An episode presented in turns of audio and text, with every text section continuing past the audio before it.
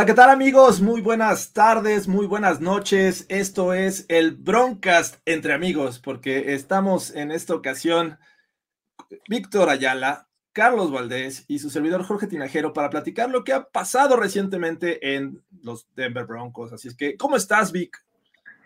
¿Qué tal, Jorge? Encantado de estar aquí con ustedes. Este, encantado de, tener la oportunidad de hablar de todo lo que ha sucedido. Creo que ha sido una semana llena de, eventos y noticias en, Dove Valley. Entonces, encantado de, dar un breakdown de lo que, de lo que ha sucedido hoy con ustedes. Perfecto. Y Carlos, ¿cómo estás? Bien, con el placer de estar con ustedes, de agradecerles la invitación.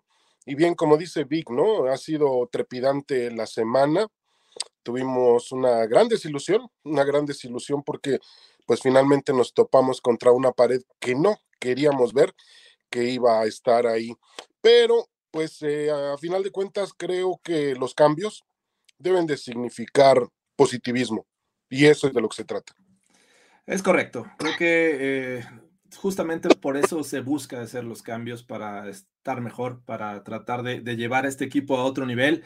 Y bueno, justamente vamos a hablar de, y a comenzar por este tema. El domingo pasado, domingo de Navidad, tuvimos un juego a las 3.30 de la tarde hora de, México, 2.30 hora de las montañas, en el que, a ver, si todos teníamos como claro que se iba a enfrentar a unos Rams mermados, tenían muchas lesiones, jugadores claves que no iban a jugar prácticamente un grupo de receptores que eh, estaban encabezados por Tutu Atwell eh, y, la realidad es que se veía ganable el juego. Regresaba Russell Wilson de una lesión, eh, de una conmoción, de hecho. Y bueno, creo que a pesar de que era un juego en el SoFi Stadium en Los Ángeles, me parecía que tenía esta etiqueta de ganable de que se les podía competir y que eh, parecía que los Broncos podrían llevarse la victoria. Sin embargo, otra vez tenemos altas expectativas en algo y otra vez sucede algo que, a ver, tuve que hacer memoria y, encontré uno de esos juegos que me dejaron también este, este mal sabor de boca,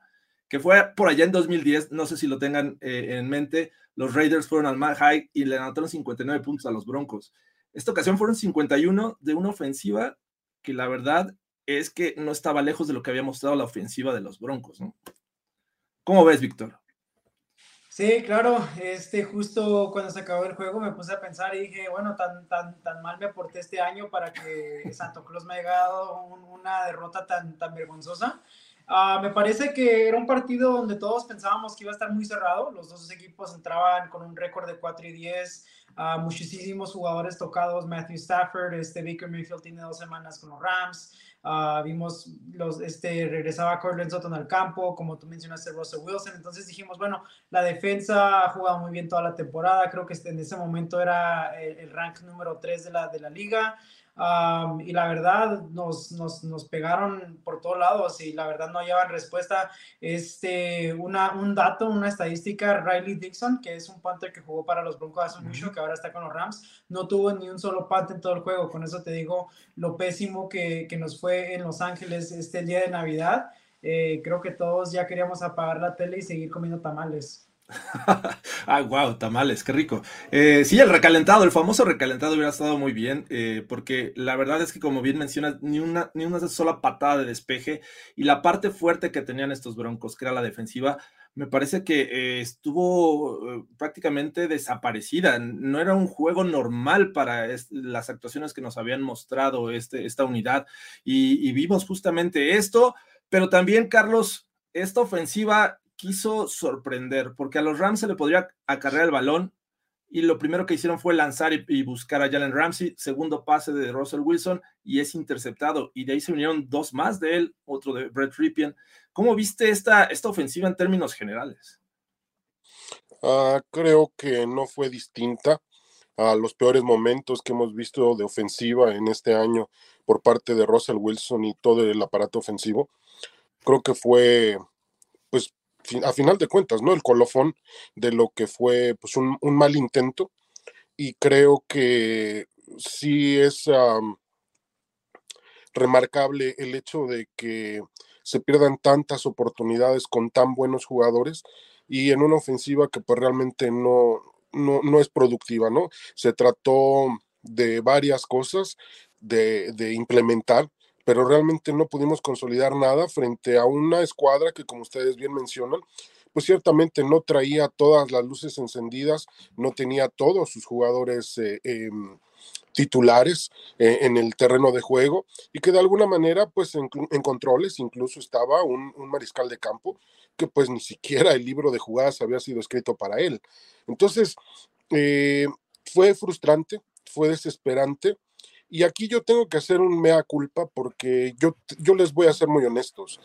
Yo fui del que me casé mucho con la idea de mantener a Nathaniel Hackett y, bueno, pues eh, eh, ustedes son testigos de que yo defendí los procesos largos, pero hay cosas que yo no tolero en mi equipo. Una es eh, la falta de pasión, la apatía, y la otra es la indisciplina.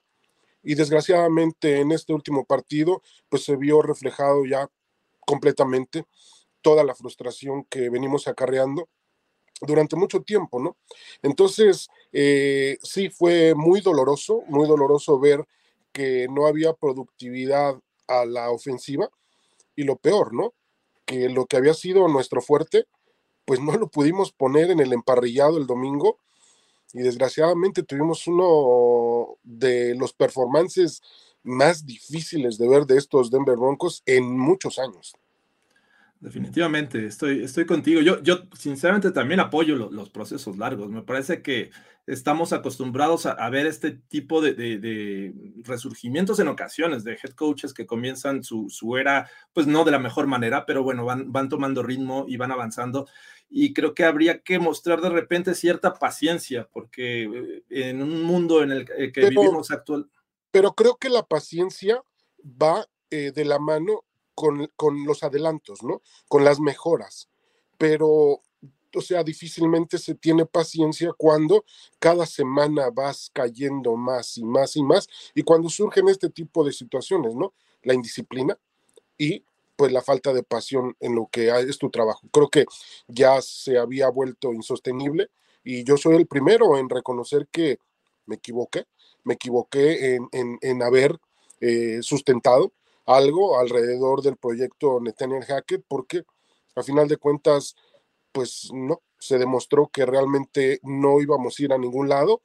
Ahora lo interesante es de que creo que en el justo momento se corta este proceso y ahora empezar de nuevo. Es correcto, empezar de nuevo y, nada más eh, enfatizar esta parte que, bien mencionamos, la defensiva, que era lo fuerte que había mostrado este equipo, eh, permitió 50 y un puntos a una ofensiva que hizo ver bien a, Higby, su Tyrant. De hecho, los dos Tyrants que tenían los Rams fueron eh, prácticamente los que llevaron el peso del ataque aéreo. Por ahí eh, también brilló Cam Akers, un, running back que en algún momento estaban pensando en, deshacerse. Y como bien mencionas, Baker Mayfield ni siquiera estaba en el radar para jugar este juego hace un mes. Entonces.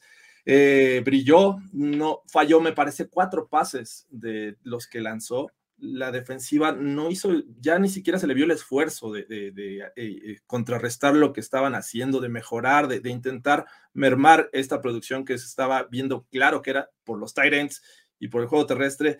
Y desafortunadamente, pues la ofensiva, como bien dices, no vio ninguna mejoría, fue a menos y de hecho prácticamente puedo decir que de milagro anotaron este touchdown en el sideline, prácticamente eh, muy pegado a la orilla de Greg Dulcich, ¿no, Víctor? Sí, claro, este me parece que fue un juego que ya que vimos al final a, a este, ya empezarse a, a, involucrar en el juego. Russell Wilson, su peor juego de su carrera, me parece que tuvo un, un QBR rating de 3.8, me parece que fue el, último ah, porcentaje, entonces fue el peor de su carrera. mira, veníamos de un juego donde ganamos feo, ganamos feo en Mile High contra los Cardinales, pero, pero sea como sea una victoria, es una victoria en la NFL y para que llegues tan mal preparado a un juego, a un juego este, que, que es nacional y, y, donde te avergüenzan en cada aspecto del juego, creo que es, es difícil este, ignorar la idea de que hay algo mal en, en ese equipo fuera de, de, la preparación del juego, este, los fundamentales, la disciplina, Eh, me parece que Jerry Judy es el wide receiver número uno, pero aún siguen forzando el balón a Corlin Sutton, uh, forzando pases, bloqueos el rollout es un desastre, o sea, ya completamente eh, en todos los aspectos el, equipo falló. y, más que nada hubo, hubo dos detalles este, durante el juego. Jorge Carlitos, uno donde todos vimos en las redes sociales, Dalton Reisner y Ripien tuvieron un argumento. Este, y al final del juego, Randy Gregory, me parece que su, su segundo juego de regreso, tiene otro argumento con otro jugador de los Rams. Ah, se le dio una suspensión. El día de hoy aprendimos que esa suspensión ha sido revocada y solo se le va a dar una multa y va a poder jugar este fin de semana. pero son cositas este, que, que aparte de, de, la derrota, son cositas que le agregan a, a la derrota y, y, y, te dejan pensando muchas cosas del equipo. Entonces, me parece que hay, hay, pocas cosas que rescatar de este, de este partido. La Davis Murray sigue peleando por yardas. Jerry Judy lo estamos viendo semana tras semana jugar mejor, viendo el receptor que pensamos que iba a ser con las rutas. pero pues este Greg Dulcich será nuestro ala cerrada número uno. Cositas, cositas pequeñas, siempre positivos, pero son muy pocos después de esta semana contra los Rams. Sí, estas diferencias que mencionas entre jugadores es la, frustración de no obtener los resultados que buscas, ¿no? Y, ese, y eso ocurrió y lo vimos entre Reisner y Ripien y por ahí también lo que mencionabas al final del juego con, con Randy Gregory, este, que hace ahí un, tipo de intercambio de palabras también con, con, un jugador de los Rams. Y esto, bueno, afortunadamente libra la, suspensión, pero bueno, la, multa eh, la va a tener que eh, pagar. Y esto eh, lleva al día siguiente, después de este, de este juego que nos causó frustración, me parece, a, a muchos, muchos en la afición de los Denver Broncos. Eh, un comunicado sale eh, por parte del equipo en el cual eh, dice que termina la relación laboral con, Nathaniel Hackett como head coach, como ya lo adelantaba Carlos. Y bueno, no es más el entrenador. Esto realmente, Carlos, te cayó como noticia bomba, si lo esperabas o ¿Cómo, cómo, tomaste esta, esta noticia? Porque a final de cuentas ya decíamos, faltan dos juegos. Creo que vamos a ver todavía el final de, esta temporada con Nathaniel Hackett. Fíjate que hay dos, había dos vertientes en mí, ¿no? Muy internamente yo quería que Nathaniel Hackett se quedara. Quería seguir teniendo la ilusión de que iba a mejorar. Pero cuando yo vi los acontecimientos del domingo, tuve que chocar contra la pared y mirar mi propia realidad y bueno, la voz de la razón, como es mi querido amigo, la voz de la razón, este, me dijo que, que este proyecto no iba a ningún lado. Entonces, yo sabía que algo, algo tendría que cambiar, algo tendría que cambiar al día siguiente. Y creo honestamente, ya, ya con el periódico bajo el brazo, que esta decisión quizás se pudo haber tomado dos semanas antes. ¿Por qué? Porque ellos conocían la interna del equipo. Ellos conocían que ya esta bomba que estaba a punto de estallar, ya se le había encendido la mecha. Porque esto, todas estas cosas que ocurrieron el domingo, no son parte del proceso del juego del domingo. Todo esto es un cúmulo de emociones, de errores, de falta de autoridad, de falta de capacidad, de falta de diálogo, de muchas cosas que en su momento no funcionaron y nosotros, y yo les hacía mm, el, énfasis en un, eh, en un entre amigos de por qué teniendo Nathaniel Hackett, un coordinador ofensivo, no había recargado sobre de él la responsabilidad de las jugadas. Entonces, algo no cuadraba ahí. Entonces, a final de cuentas, nos damos cuenta que pues simple y sencillamente no había el ascendente, no había la jerarquía. Y esto, tómenlo a título personal. A mí nadie me lo ha contado, pero yo observo que uno de los grandes factores en los deportes en la actualidad es que a veces el que funge como empleado gana muchísimo más que el que es el, su dirigente. Entonces, eso hay un, eh, un, conflicto frecuentemente y yo veía ya cierta incompatibilidad en, en ese choque de trenes entre el que debe de acatar y el que debe de mandar. Y esa diferencia, a final de cuentas, hizo pues que todo esto no funcionara, porque cada quien iba a su ritmo y cada quien tenía su orgullo y cada quien tenía su forma de jugar y cada quien quería imponer su condición. Y pues esto desgraciadamente no se iba a dar así. El contrato de Russell Wilson es un contrato muy grande y creo que todos sabemos que el hilo se rompe por la parte más delgada. Entonces, quizás a lo mejor si hubiese habido una mejor eh, conciencia en el aspecto de la toma de decisiones, quizás a lo mejor este, este proyecto pudo haber durado un poco más y pudo haber dado sus frutos. Eso no lo vamos a saber nunca. Pero de la forma como ya se estaba gestando todo esto, pues creo que ya era un strike cantado, ¿no? Por decirlo beisbolísticamente.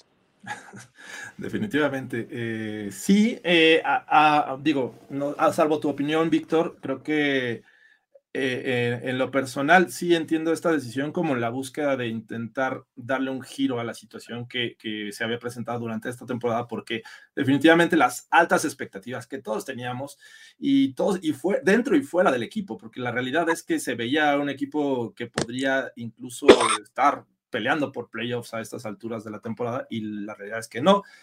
La ofensiva fue de las peores en cuestión de, puntos, en cuestión de yardas. Eh, nunca vimos el buen accionar de, esta ofensiva. Sí la defensiva, pero me parece que ya, este, como dice Carlos, todo se fue acumulando y vino esta decisión. ¿Cómo, cómo la tomaste, Víctor?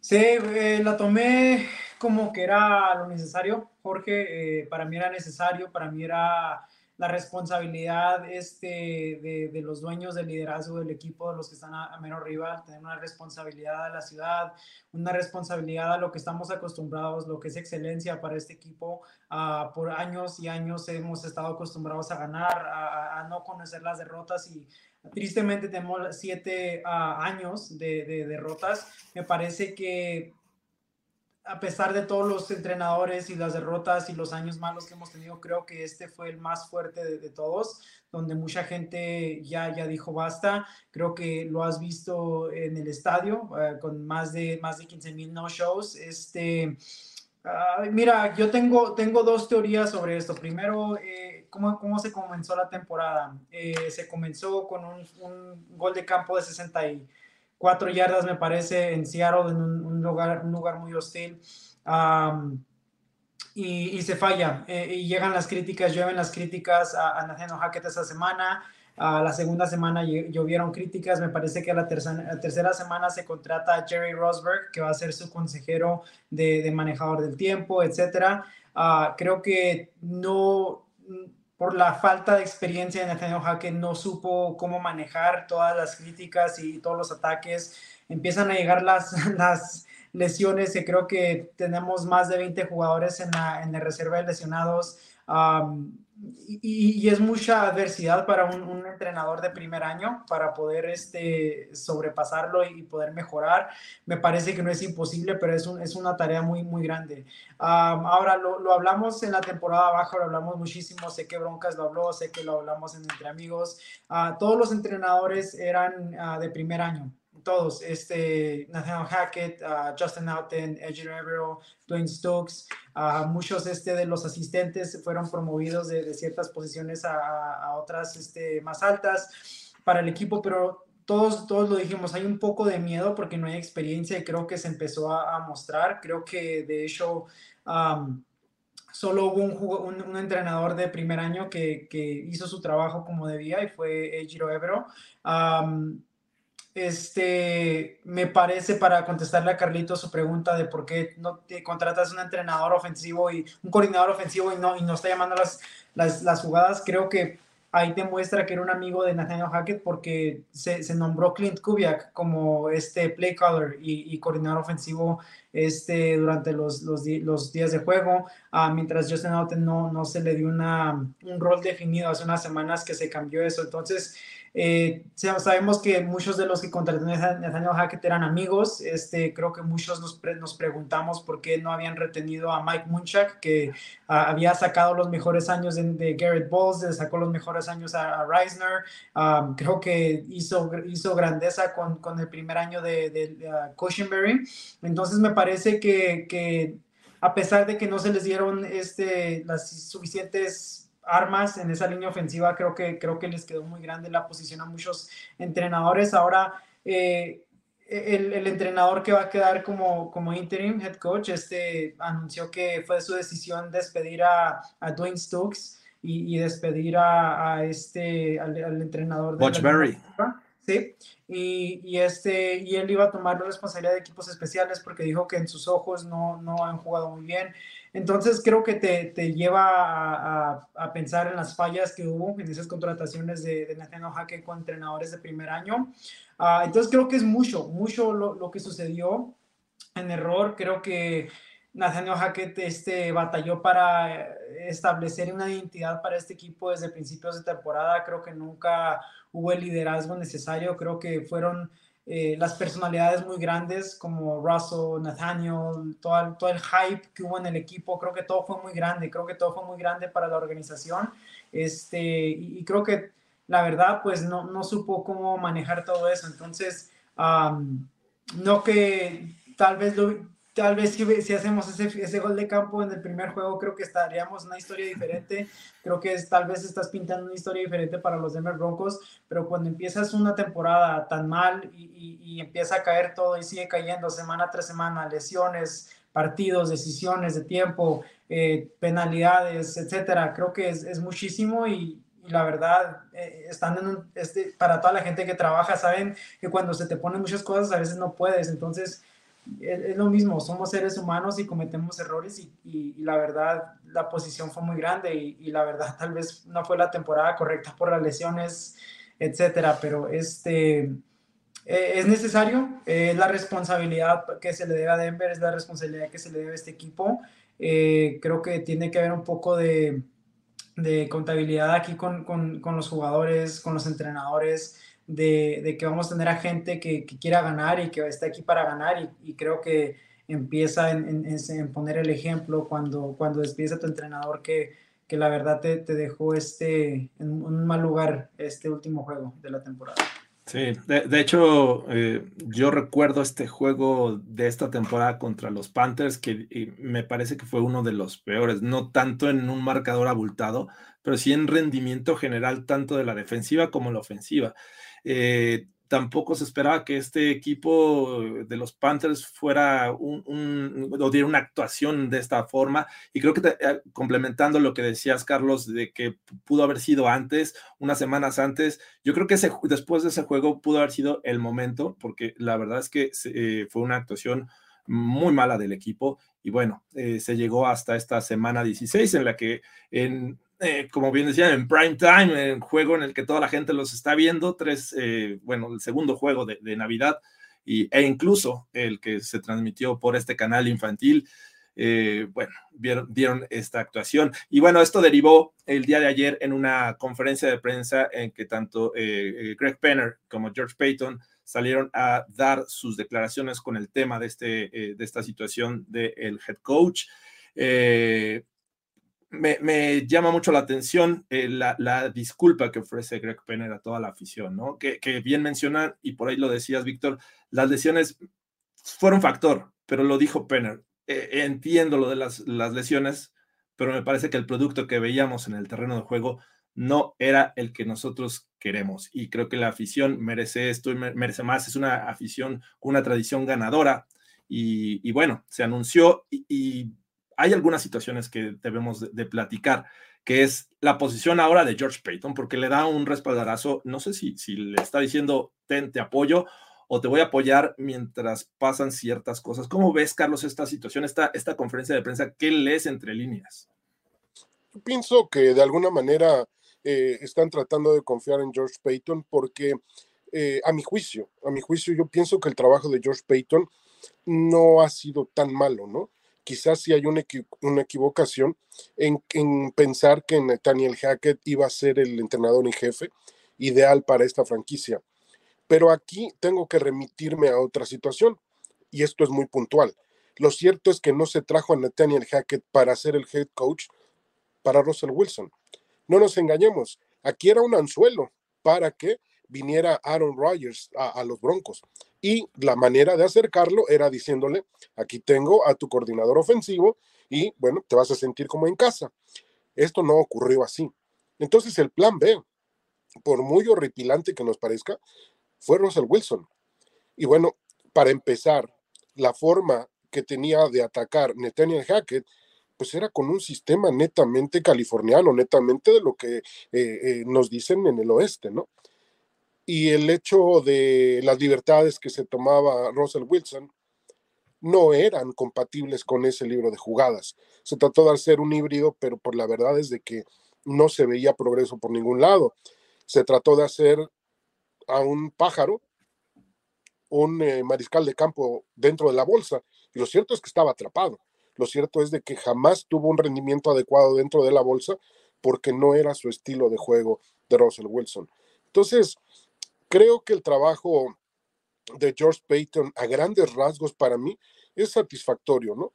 Él deberá de aprender de sus errores también, deberá de aprender que eh, eh, quizás el ajedrez eh, fue muy arriesgado y, haber hecho ese movimiento como un anzuelo para atraer al jugador que tú querías, te podía salir o no te podía salir, pero debías de haber tenido mejor previsión. En eso sí, tengo que, cargarle las tintas a Peyton, pero por otra forma, eh, creo que no es necesario, ya lo habíamos comentado en Entre Amigos, que completamente derribes la casa y la construyas de nuevo. Creo que hay cosas que se rescatan, ¿no? Ya lo decía Víctor, ¿no? El trabajo de Giro Rivero a mí me parece sobresaliente, a me parece enorme el trabajo. Y mira que le habían dejado el rasero muy alto porque la defensiva de Big Fangio era monumental y le dejaron un trabajo excepcional. Eh, Giro Rivero lo tomó, lo sacó adelante, siendo que era su primer año como experiencia ya como entrenador eh, de ese departamento defensivo y él supo adaptarse a los jugadores que tenía, al sistema de juego y creo que es, es, es, eh, de resaltar el trabajo de, de Vero. Entonces, yo no pienso que todo lo que, lo que pasó en esta temporada no sirva. Hay que rescatar lo que sirve y hay que construir en base a eso, ¿no? Creo que también eh, será importante que la nueva directiva comience a dar golpes sobre la mesa respecto a cuál va a ser la identidad de este equipo, porque cada dueño va a poner en su negocio las características de su propia personalidad. Entonces, vamos a ver, vamos a ver, eh, porque pues evidentemente la época de cambios en estos Denver Broncos no se ha terminado. Entonces, creo, creo que Peyton deberá seguir, creo que es un proyecto a largo plazo. Y aparte, eh, creo que la capacidad de conocimiento futbolístico de Peyton sobrepasa de momento la capacidad de conocimiento de esta nueva directiva de los Broncos. Entonces, tienes que confiar en quien sabe, tienes que delegar en quien está capacitado. Y, este es justamente, me parece, algunos de los mensajes que, dieron ayer, tanto Penner como Peyton, ¿no? Víctor, ¿qué, qué, lees entre líneas? ¿Qué es lo que te llamó la atención de esta conferencia de prensa? Porque a fin de cuentas es eso, es, ok, esto sucedió, esta fue nuestra decisión basado en esto, pero queremos llegar a tal lugar. ¿Tú cómo viste esta conferencia? Sí, claro, mira, me, encanta este, escuchar lo que dicen y tratar de, crear mis, mis propios pensamientos sobre, lo que dicen.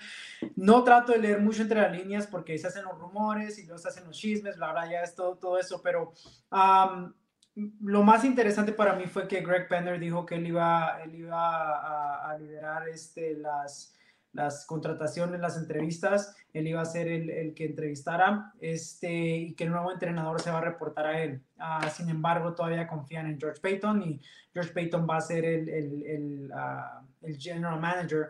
Ah, lo, que me, lo que me da a entender eso, a entender para mí, en mi punto de vista, es que si llegan a encontrar un entrenador que tenga experiencia, muchísima experiencia, tal vez le dan las decisiones de de operaciones a él, tal vez se las queda Peyton, dependiendo, este, creo, creo que Penner dijo que era su, para él era importante alguien que pueda demostrar liderazgo y pueda, y pueda liderar un, y pueda, este, sí, darle liderazgo a un equipo. No necesariamente dijo que ofensiva, defensiva, nada de eso. Él solo dijo, quiero un líder que venga y, tenga liderazgo. Creo que este, eso, eso es importante para la, siguiente persona que llegue. Ah, se le preguntó a George Payton que si considerarían un entrenador de primer año. Dijo que se le iba a dar una entrevista a Giro Evero. Este, entonces eso también, también tal vez a Broncos Country le, le trae un poco de, de, felicidad. dijo uh, George Payton que tal vez si, si, hubiera podido hacer algo diferente que hubiera hecho, dijo que tal vez hubiera entrevistado a, más este, candidatos, pero amigo, tuviste 10, entrevistas a 10, a 10 candidatos, ¿cómo querías más? Y, y, escogiste al peor de todos, aparte del, del ínfamo eh, Mike... McDaniels, este, entonces, Josh McDaniels. Entonces, creo que es, es, es importante que, que, te dice George Penner que él va a tomar este, las riendas de eso porque tal vez no confía necesariamente en George Payton en que tome la decisión él y está buscando algo diferente. Todos sabemos que Greg Penner viene de, una industria corporativa donde ha contratado mucha gente que eh, este son líderes de compañías grandes. Entonces, para mí este e, es lo que entiendo por eso. me parece que a lo que mencionaba Carlitos de Russell Wilson, me parece que el entrenador que llegue va a tener que crear un sistema ofensivo eh, progresivo para Russell. Este, me parece que lo que vimos con Hackett fue que de, la noche a la mañana lo quisieron cambiar de un, de un rollout, un under center, este, lo quisieron cambiar a un, a un shotgun, a, este, a, un, a un mariscal que fuera de la bolsa de protección y creo que es más progresivo, entonces me gustaría ver un entrenador que, que haga eso, este, un sistema para Ross, porque bien dijeron este, en, la, en la prensa, en la ronda de prensa, que ellos creían en Russell Wilson, que ellos creían que, que lo podían arreglar, estas fueron las palabras que usaron, pensamos que lo podemos arreglar, nosotros creemos que lo podemos arreglar, entonces tienen que traer un entrenador que, que venga con esa mentalidad de de darle un sistema progresivo para que él se pueda aclimatar, porque me parece que fue, haz de cuenta, si sacas un pescado del agua y le dice respira, respira en la tierra, no, no va a poder, porque tiene toda su vida haciendo, haciendo un, respirando bajo el. Bajo el agua. pero la verdad, este, para, para acabar mi, mi, mi rant, Uh, para mí, George Payton eh, nos ha dado mucha esperanza. Creo que llegó en un tiempo donde John Elway salió. Uh, estábamos a dos o tres meses del draft, entonces tuvo que inmediatamente prepararse para el draft. Uh, hay unos videos ahí muy este, infamosos en las redes sociales donde eh, Jorge y Víctor tuvieron una cierta reacción al, al pick de Patrick Surtain porque Justin Fields no, no fue seleccionado con ese pick pero creo que, creo que dos años después hemos visto que Justin Fields es un corredor este, que lanza el, balón de vez en cuando y Patrick Surtain es un all pro. Entonces no, no puedo criticar mucho ese pick. No puedo criticar mucho los picks de, de, George Payton. Me parece que, que, su primer draft fue un éxito. Ah, me parece que el segundo tuvo buenas piezas también. Creo que le falta un poco. pero sacar a George Payton, o sea, que dijera, no vamos a correr porque es pésimo. No, no es pésimo. George Payton hizo su trabajo, todos le aplaudimos, todos le aplaudimos en marzo cuando llegó Russell Wilson, todos lo alabamos como, como el salvador de, Denver cuando llegó Russell Wilson por, por el cambio que hizo por Russell Wilson. Y tal vez el contrato sí fue un poco apresurado, pero se, se, la, se la aprobó por George, uh, Greg Penner. Greg Penner se lo aprobó, fue, fue muy público eso, que, que Greg Penner lo había aprobado. Entonces, no podemos aplaudir a George Payton en marzo y luego escupir su nombre en diciembre porque no ganaron. Este, no, no podemos hacer así tampoco como fans, tenemos que apoyarlo. Creo que ha tenido muy poco tiempo en los Denver Broncos, creo que ha hecho maravillas. Me hubiera gustado ver unas pocas más piezas para la línea ofensiva. Sí, Hackett no le, no le fue bien, no funcionó, creo que es el error más grande que he tenido, pero hasta ahorita me parece que yo también tengo esperanzas de que Ross este, sea arreglable, como dicen. Me parece que después de 10 años, de, de, 10 años de la noche a la mañana no te conviertes en un jugador este, pésimo, o sea, me parece que hay esperanza de que Russell Wilson todavía tenga buenos años este, con los Denver Broncos pero, pero no ataco George Payton, confío en él, confío que, que, va a tener los picks para el draft, o sea, lo vimos cambiar a Bradley Chubb, otra primera ronda, eh, quiere, quiere obtener más picks, va a haber más jugadores, entonces hay esperanza ahí, hay que, hay que apoyarlo, me parece que, que todavía nos queda mucho, este, no sé si hay, hay, hay más, podemos caer más la próxima temporada que lo que hemos caído esta temporada, pienso que va a haber muchos cambios y van a ser cambios buenos y, la verdad espero que van a contratar un, entrenador que, que, tenga experiencia previa. Pero eh, saben, ¿saben que también para añadir un poquito a, a, las bondades del trabajo de Peyton, yo aquí le pondría también énfasis en otro punto. La agencia libre estuvo fenomenal para Peyton. O sea, él trajo a Wilson, él trajo a DJ Jones, él trajo a Randy Gregory, trajo a George Johnson, trajo a Alex Singleton, Alex Singleton. trajo a J.R. Reed, trajo a Randy Tomlinson y pues trajo a, a, a, Latavius Murray. Entonces, todos ellos han terminado jugando, todos ellos han terminado impactando en el juego de los Broncos. O sea, quizás para bien, quizás para mal, pero han estado respondiendo. Entonces, la agencia libre también para George Payton es un punto a su favor. Y bueno, eh, para eh, continuar con este tema, sí, me, gusta, me gusta mucho lo, que, lo que yo escuché de esta conferencia de, prensa de, Greg Penner, de, George Payton. Me parece que eh, también me gusta el hecho de que se mantenga George Payton. Ha habido muchas, muchos aciertos y bueno, este, vamos a ver qué sucede. Te digo lo único que no me gustó. A ver, venga, Carlos. ¿Quieres que te diga de una vez? Vamos a yo entiendo, yo entiendo que el señor Penner, este, pues es un hombre de negocios, ¿no? Y entonces, pues por el lado de negocios, él debe tener un conocimiento enorme. Pero todo esto no es transmutable al fútbol. El fútbol es, es un animal distinto. Es un animal. Y hay una cosa que creo que, den, o sea, repito, este es mi concepto, no tiene que ser la verdad, ¿no? Pero creo que el decir el próximo head coach va a reportar conmigo, creo que está limitando mucho las posibilidades de que venga un entrenador en jefe con experiencia, que es a lo que debe de apuntar esta franquicia. ¿Por qué? Porque los entrenadores en jefe en la actualidad con experiencia no están acostumbrados a reportar con el dueño del equipo. Están acostumbrados, incluso ellos, a hacer... Carlito, te voy a interrumpir. Ah, de hecho, es, es muy tradicional en la NFL que los entrenadores se reporten directamente al dueño. Es, es más, eh, no es, es, menos común que se reporten al, general manager en completo. Este, ellos le tienen que rendir cuentas a, los pues dueños en la mayoría de la NFL. Quizás en la cuestión de negocios, pero en la cuestión deportiva, para eso tienes un general manager. Ahora, cuando tú eres el entrenador en jefe y eres el manager general, está de acuerdo, ¿no? Porque ahí sí tienes que tener un jefe y tienes que tener una contabilidad. Entonces, en ese aspecto sí, pero en el otro, o sea, tú tienes que reportar de alguna manera deportivamente también con el dueño, no creo que sea la parte más productiva. Creo que la parte eh, deportiva la reportas con tu general manager y quizás en la cuestión de los dineros, de la administración y de algunas otras eh, cosas, está bien, ¿no? Puedes tratarlo con el dueño, pero creo, repito, esto es un concepto mío, la injerencia además también de un, eh, de un dueño, no sé qué tanto pueda funcionar para un entrenador en jefe que ya tiene un esquema de trabajo. Perfecto. Pues vamos, vamos a ver qué sucede en, esta cuestión. Me parece que también eh, por ahí en el Inter podría estar el director de, operaciones de fútbol.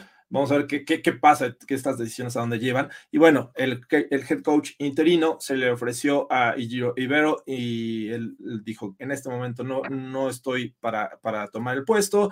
Y bueno, lo toma Jerry Rosberg, quien llegó a ser asesor asesor de eh, Nathaniel Hackett. Él ya estaba retirado del fútbol americano, llevaba más de 40 años como entrenador. Desde 2001 llega a la NFL con los Browns, por ahí con los eh, Falcons en 2007 tiene eh, un año nada más y después desde 2008 hasta 2018 con los Ravens y todo este tiempo en la NFL ha sido coordinador de equipos especiales y, y sus primeras decisiones fue, a ver, Dwayne Stocks eh, hasta aquí y también llegó la era de Don Stokes en, al frente de los equipos especiales. Butch Berry, línea ofensiva, ya lo mencionaban por ahí, quiere darle otra, otra dimensión a estas dos unidades. Y bueno, vamos a ver qué pasa, pero en cuestión de liderazgo me parece que es, es importante esta, este cambio en cuestión de head coach interino. Sabemos que no se va a quedar más allá de, de, estos, de estos dos juegos, pero vamos a ver si le da un sello especial, al menos un cambio que podamos notar en los últimos dos juegos que a final de cuentas son divisionales, son contra rivales que ya queremos que, se les venza. Y justamente vamos para allá, ¿les parece? Vamos a hablar porque eh, del juego que viene para la semana 17, el que va a ser eh, en Kansas City. Este juego que hace unos unas semanas al inicio o cuando estábamos pensando en cómo iba a estar la temporada de los Broncos para esta temporada, para, para 2022, eh, creíamos que iba a ser un juego que iba a definir posiblemente la división y no va a ser así.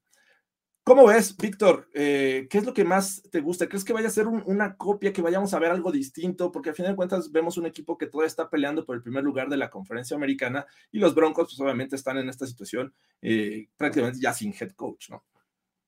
Sí, nos enfrentamos contra nuestros rivales de toda la vida, los Kansas City Chiefs a los cuales no les hemos ganado desde el 2015. Este, ya la historia está repetida, parecemos, parecemos disco rayado cada vez que hablamos de ellos. Ah, me parece eh, que es un juego importante, creo que es un juego, eh, los, los, próximos dos juegos son, son juegos importantes a, cómo juegas contra rivales divisionales que están en la postemporada ya, los dos calificaron, y, cómo puedes prepararte para, para, el año que entra, qué es lo que podemos destacar como positivo, qué es lo que no se ve muy bien, qué es lo que se puede trabajar. Me gustaría ver esta diferencia en la línea ofensiva y en equipos especiales, ya que hicieron esos dos cambios inmediatos, uh, pero me gustaría ver algo, algo más competitivo. Creo que lo vimos hace tres o cuatro semanas que jugamos contra los Chiefs, un partido donde íbamos 27 a 0 y pronto, pronto estábamos emocionados porque estábamos a un touchdown de, ganar el juego. y me gustaría ver algo competitivo a ese estilo. Me parece que el equipo tiene el talento, lo, claramente lo vimos aquí en Denver hace unas semanas. Eh, me gustaría ver eh, puntos, me gustaría ver algo más este, eficiente de la, de, de, de, la ofensiva. Creo que uno de los errores más grandes, lo, hemos dicho mucho entre amigos, uno de los errores más grandes que se vio este fin de semana también es, es eh, las, las, jugadas grandes y, cómo se...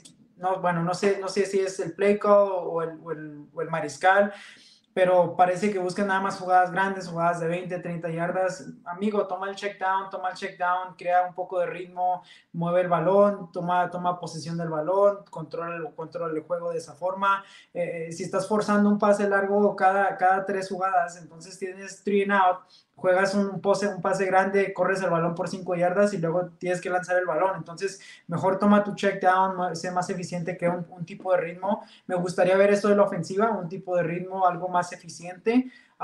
y, la verdad me quería, me contento si por fin le podemos ganar a los Chiefs. Sería mi Super Bowl de esta temporada ya. Eh, es lo único que quiero. Y, me gustaría ver a la defensa este regresar a lo que a lo que fue toda la temporada. Me gustaría que, que se frenen un poco fue un, fue un, mal juego pero me gustaría que, que regresen a, lo que ellos conocen. Y, y, si no es mucho pedir este a los Reyes Magos un touchdown en Montreal Washington ya que cambiaron de, de, este, entrenador de equipos especiales. Pero ya este un poco de vida en, en los tres aspectos del equipo para, para cerrar este 2022 eh, Carlos, eh, ¿tú qué esperas? Digo, hablabas antes de, la apatía de este equipo. ¿Crees que Jerry Roseburg le imprima tan rápido como en dos, tres entrenamientos algo diferente a estos Broncos para poder pelear por algo? Al menos ese cambio de actitud que tú estabas hablando hace rato. Creo que muy difícilmente en una franquicia de la NFL se puede lograr cambios tan repentinamente, ¿no?